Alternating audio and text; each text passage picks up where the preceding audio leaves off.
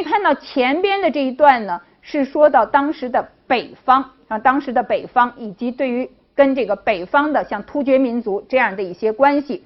这个中间的一段呢，是说到当时的西方或者说是西北啊，吐谷浑、青海啊、新疆啊这样的一个境内跟这一个地区的民族的关系。另外呢，还有跟日本是吧？海外东方，那么当然也不光是日本，包括这个朝鲜半岛了这样的一些地方，在那个时候呢，都建立了这样的一种朝觐的体制。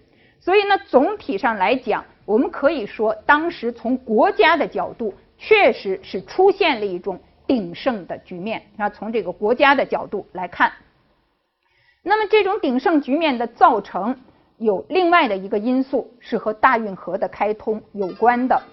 这个大运河的问题呢，我们从两个角度来看。首先呢，这个大运河呢，它是一个沟通南北的运河。我们不能把它仅仅的看成，其实现在运河当然。呃，是商用了运河的商用呢，其实基本上是唐代中期以后的事情。那么前期的运河呢，基本上是官用的，基本上是官用的。所以呢，它在这个南北沟通里边的重要性是非常强的。就是那个时候为什么会要修运河，这是和它巩固统一的整体举措有关系的。那么开凿运河，其实呢和营建洛阳有关。这个。运河呢，其实它的这个辐射的核心点是在洛阳附近的，然后是在洛阳附近的。因此呢，这个运河的开凿，它和对于洛阳的营建是有关系的。为什么这个时候要营建洛阳？这个当然呢，它是为了巩固统一啊，因为这个当时的这个统治重心是在关中了，在关中呢，那么对于东边的大片土地来说，所谓的关中玄远啊，离得很远。你就来不及对于那一片土地里边发生的问题有一个第一时间的反应，所以呢，我们可以看到，中国古代凡是把国都放在关中的时候，它几乎都会在洛阳选择在洛阳作为它的第二个首都，或者说作为它的这个首都的一个候选的地方。那么运河的开凿是以洛阳为中心的。这个底下呢，其实我们说到的这个也是说，呃，运河的开凿呢是一个可以说是一个很伟大的事件，但是这个事件的代价对于隋朝来说是非常沉重的，啊是非常沉重的。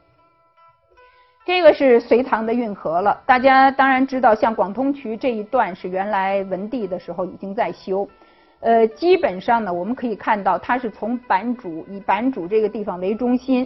向首先是往这个东南，然后呢再往东北，向这些方向呢辐射出来的这样的一个基本的格局。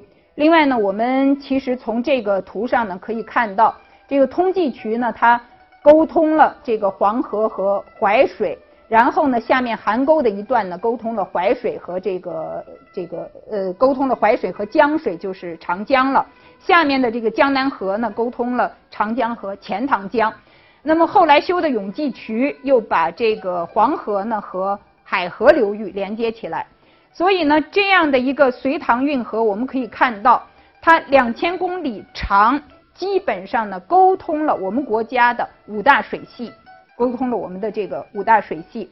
这个运河呢它是分段设计施工的，但是它是一次通航成功，这个是很不容易的。因为这个水位的问题，大家都知道，它这个水啊，自然水系和人工水系要交叉了以后，它非常容易。如果这个水位的掌握，其实是一个很大的问题。现在长江的三峡还要有那个过船的那个闸，对不对？一一步一步的把那个水位提升了。这样呢，其实在当时也碰到这样的问题，就是这个自然水系和这个人工水系交叉了以后，如果是涝的时候，就如果水很大的时候，那么这个自然水系里边的水呢，当然都会涌到这个人工水系里。如果是旱的时候呢，本来这个自然水系水就很少，如果再要涌到这个人工的水系里边呢，也会有一些问题。所以在技术上呢，其实是有很多要控制的问题的。但是当时呢，这个运河是一次通航成功的。所以这个具体的技术细节，虽然我们现在没有办法知道，但是我们可以估计到它达到了很高的。这个技术水平，而且呢，它是在很短的时间里修成的，它是用很高的代价换来的一种高效率啊，很高的代价。这个运河的路线，我们可以看到这个图上其实是运河是有两条路线的。本来运河的路线是我们刚才说的，以这个版主为出发点的，基本上是一个人字形，对不对？朝东南的，朝东北的，基本上是一个人字形。右边的这个这一条，我们可以看到的这个蓝的水系，可以看到的，这是元代以后元明的运河，元明时期的运河。那么这个运河和原来唐宋时期和隋唐时期的这个运河最明显的区别在什么地方呢？就是它曲直了。对不对？拉直了，为什么会拉直呢？因为原来其实你想，它修运河是要供应，对不对？供应国家往哪儿供应呢？国家的核心在关中，所以关中这一线就拉着它，它这个运河不能不往西边去，不能不往西边去。但是后来从元代以后，大都变成首都了，对不对？首先要供应的是大都，是后来的明清北京。所以呢，没有必要一定要往西边那么迂回，因此这个时候的运河的路线呢就被拉直了，就取直了。所以运河路线的选择，我们也可以看到，它不是一个纯粹的技术问题啊，经济问题，它明显的受到政治因素的影响。那么大运河呢，它把我们国家传统上两个最主要的两大流域，北边的就是黄河流域了，南边的长江流域，把这两大流域呢。连接在一起啊，连接在一起。其实呢，我们可以看到，这个我们国家的这个山川自然的形式，基本上都是山川大多数也是东西走向的，河流大多数它虽然有很多曲折，但是呢，它也是东西走向的。所以要建一个南北走向的沟通，这个是中国历史上。历朝历代一个非常关键的问题，然后一个很重要的问题，而在隋朝呢，实现了这样的一种沟通。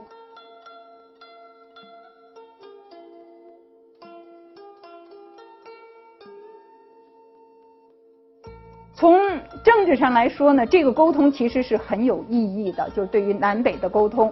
因为刚才我们说，这个山脉也是横向的，水流也是横向，当然没有这么直了。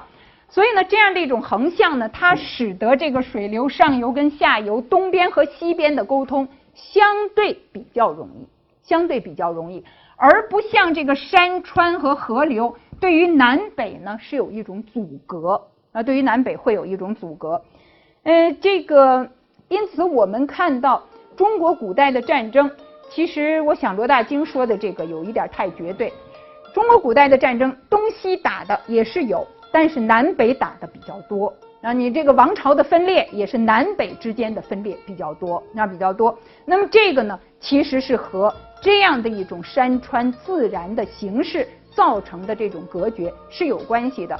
另外，其实我们可以看这一张图上，我们能够大致的看得出来，中国的历史上虽然有很多次的分裂，但是总是会重归统一，总是要往统一走，而且统一了以后。版图其实是差不太多的，就是它统一了以后的这个疆域，这个基本的版图其实是差不太多的。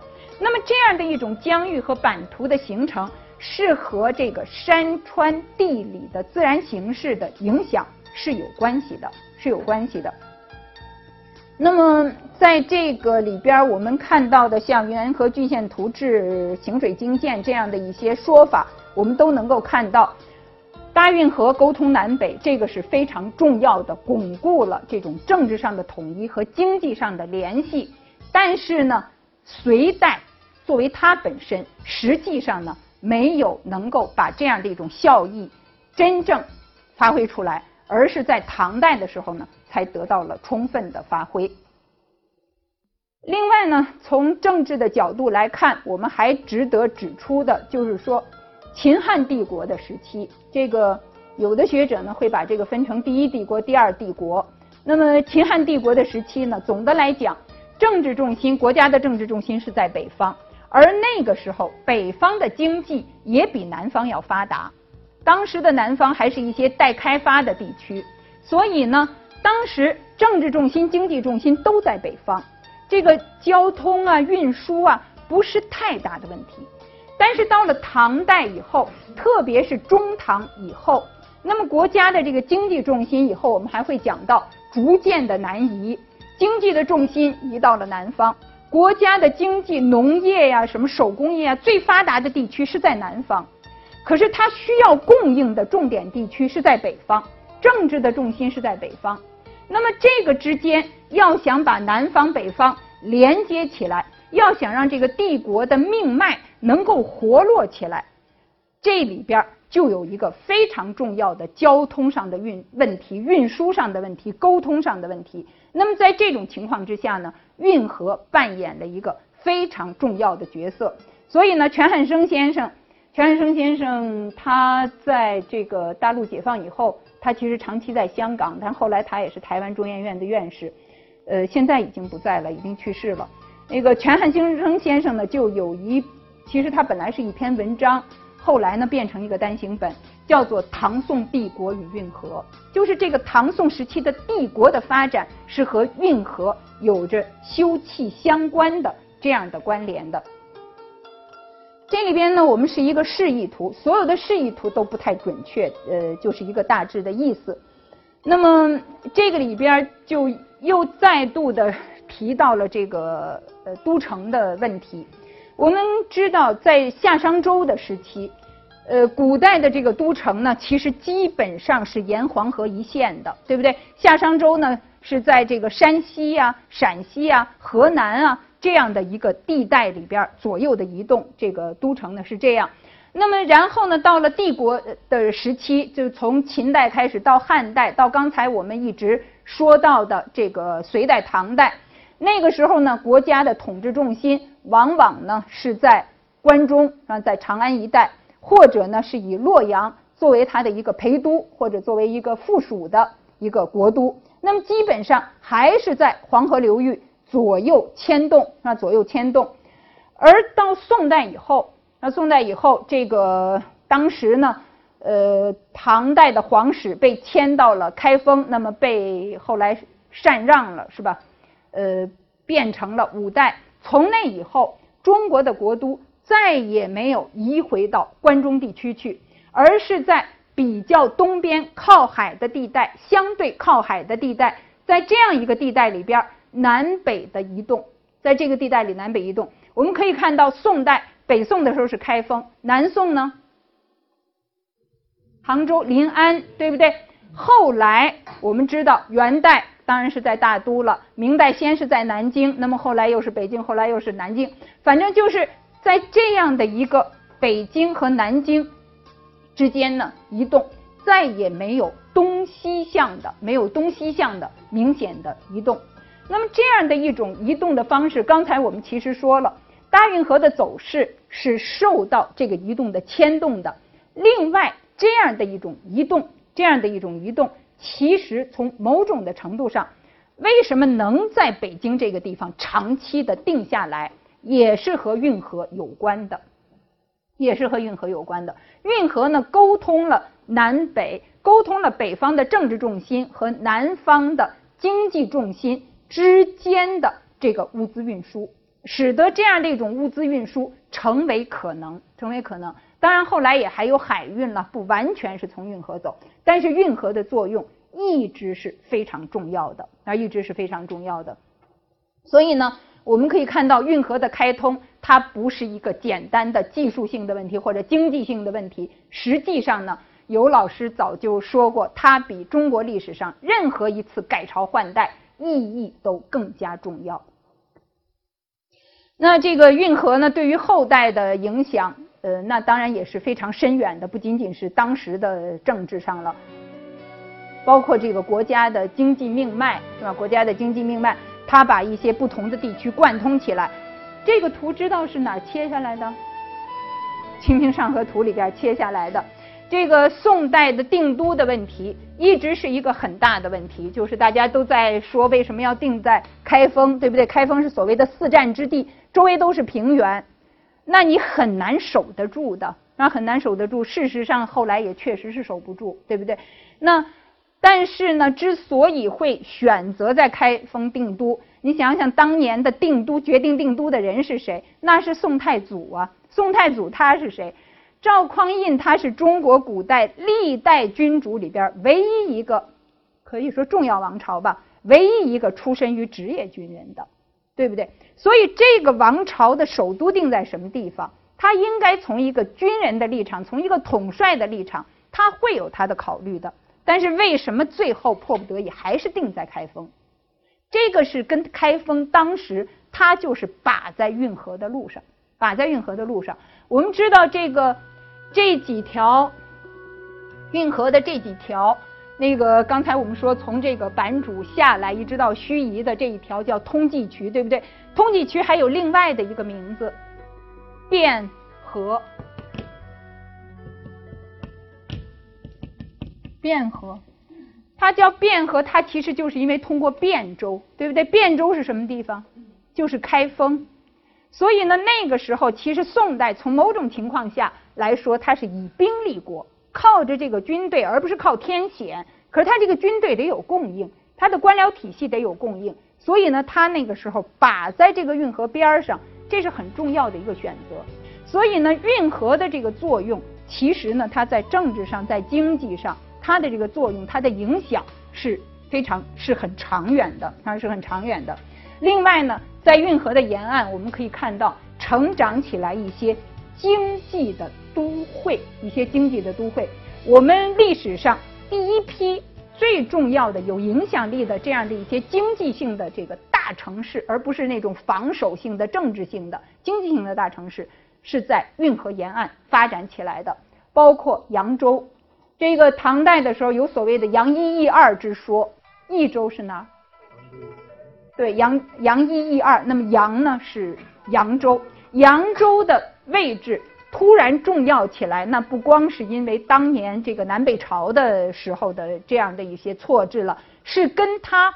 运河在这个地方和出海口交汇，和出海口交汇，跟这个是有重要的关系的啊，跟这个有重要的关系。所以呢，我们可以看到这个所谓的“维扬景物胜西川”，就是扬州是第一嘛。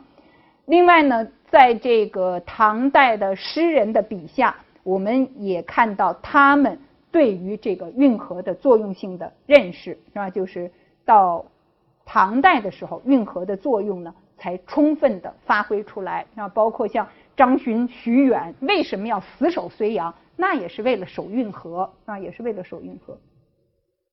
啊，这个古代的丝绸之路，我们都知道，从汉代的时候就有。那么唐代的时候呢，丝绸之路也是一个很重要的中中外沟通的一个途径。